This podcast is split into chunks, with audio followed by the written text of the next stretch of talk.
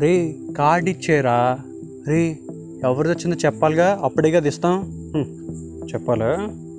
Sachin card అమ్మా అమ్మని ఇంకేం చేస్తాం? చేస్తాం. నమస్కారం నా పేరు అవినాష్ యూఆర్ ఇన్ డాబా కథలు. దీని గురించి ఎప్పుడు మాట్లాడతాను అని చెప్పి చాలామంది రకరకాలుగా అన్ని విధాలుగా అడిగారు. ఒక ప్రాపర్ వీక్ మోడ్లో ఇంతకన్నా బెస్ట్ రిలాక్సేషన్ ఉంటుంది? అందుకే దీని గురించి ఈరోజే మాట్లాడదాం డిసైడ్ అయిపోయి. అంటే అప్పుడే ఇండియా వర్సెస్ పాకిస్తాన్ సిరీస్ జరుగుతున్న రోజులు అవి మన వాళ్ళు three ODI series three test నీట్గా ఆడుతున్నారు. అప్పుడే ఇర్ఫాన్ పఠాన్ లాంటి టాలెంట్ మన లక్ష్మీపతి బాలాజీ ఇలా బయటకు వస్తున్న రోజులు అవి అలాంటి ప్రశాంతమైన టైంలో ఓ రోజు లంచ్ బ్రేక్ స్కూల్లో.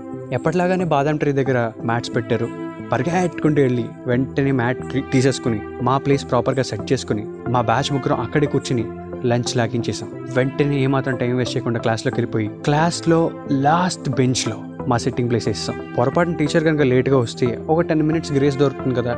ఒకవేళ మరీ లూజ్ సార్ దొరికితే మా ఫిజిక్స్ టీచర్ లాంటి వాళ్ళు ఇంచక్క ఆ పీరియడ్లోనే హాయిగా ఆడేసుకోవచ్చు కదా అని చెప్పి ప్లాన్ వేసుకున్నాం. బేసికలీ ఈ కార్డ్స్ విషయంలో మూడు ఇంపార్టెంట్ కేటగిరీ ఒకటి బ్యాట్స్మెన్ ఇంకోటి బౌలర్ మూడో క్యాండిడేట్. ఆల్రౌండర్ సో బ్యాట్స్మెన్స్ విషయంలో హైలైట్ అడ్వాంటేజ్ ఎప్పుడు? సచిన్ టెండూల్కర్కి సౌరవ్ గంగూలీకి. సయ్యద్ అన్వర్ అని ఒక Pakistan player high score one ninety four అనమాట తనకి అండ్ మన వెస్టిండీస్ ప్లేయర్ బ్రెయిన్ లారాకి అండ్ మన ఆస్ట్రేలియా బ్యాట్స్మెన్ కొంతమంది Matthew Hayden Michael Bevan and మన ఇంగ్లాండ్ ప్లేయర్లు మైకెల్ వాన్ ఇట్లాంటి వాళ్ళకి ఉంటుందన్నమాట.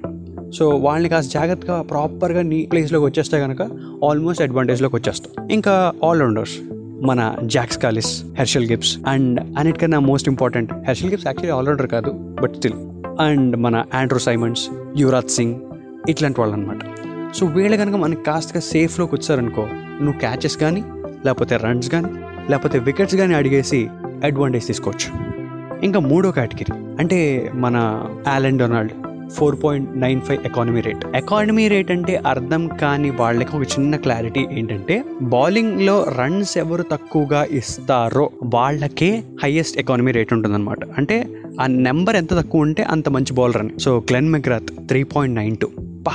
ఏం మనిషి బ్రో? కొంచెం అటు ఇటుగా మన వాళ్ళతో స్లెడ్జింగ్ చేస్తారనే చిన్న బాధ ఉన్నా సరే బౌలింగ్ యాక్షన్ బాగుండేది. అండ్ రెండు వేల మూడు అదే టూ థౌసండ్ త్రీ వరల్డ్ కప్లో మన సచిన్ వికెట్ తీసాడిన ఒకే ఒక్క బాధ తప్పితే మిగతా అంత బాగానే ఉంటుంది మనిషితో. సో అదొకటి. Allan Donald next economy rate four point nine five ఇలాంటి ఎకానమీ రేట్స్ ఉన్న కార్డ్స్ మన దగ్గరకు వచ్చేసాయనుకో సూపర్ హ్యాపీ లేదనుకో highest number of wicket makers ఉన్న వాళ్ళని తీసుకోవాలి. అదే మన షేన్ వాన్ లాంటి వాళ్ళు మొత్తం మురళీధరన్ లాంటి వాళ్ళు కాస్త మన డానియల్ వెటోరి లాంటి వాళ్ళు ఇట్లాంటి వాళ్ళు అనమాట ప్రాపర్గా ఈ గేమ్ ఆడుకునే స్ట్రాటజీలు అర్థమైపోయి కదా? ఇంకా కొన్ని థ్రిల్లింగ్ గేమ్స్ గురించి నీకు చెప్పాలి. ఆల్మోస్ట్ ఆ రోజు నేను గెలిచేసాననే ఫీలింగ్లోనే ఉన్నా. అన్ని కార్డ్స్ ఫటా ఫటా ఫటా ఎప్పట్లాగానే స్ట్రాటజీలు వేసుకుని మామూలుగా ఆడట్లా.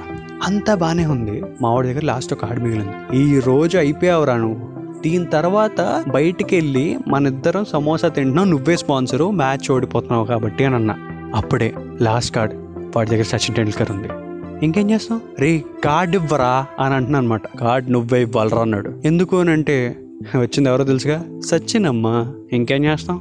ఇచ్చేస్తాం అని చెప్పి చేతిలో పెట్టేసా అలా ఒక థ్రిల్లింగ్ మ్యాచ్. రెండోది దొరికేసిన మ్యాచ్. ఈ మ్యాచ్ వెరీ స్పెషల్.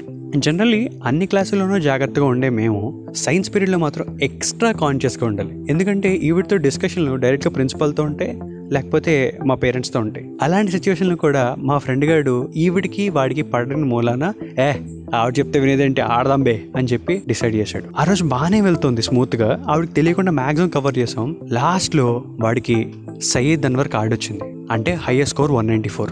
అప్పటికి ఇంకా సచిన్ టూ హండ్రెడ్ చేయలే. రే వన్ నైంటీ ఫోర్ రా. అని ఒక్కరు పరిచాడు. మేడం ఒక్కసారిగా వెనక్కి తిరిగింది. అందరూ ఒక్కసారిగా మా వైపు చూశారు.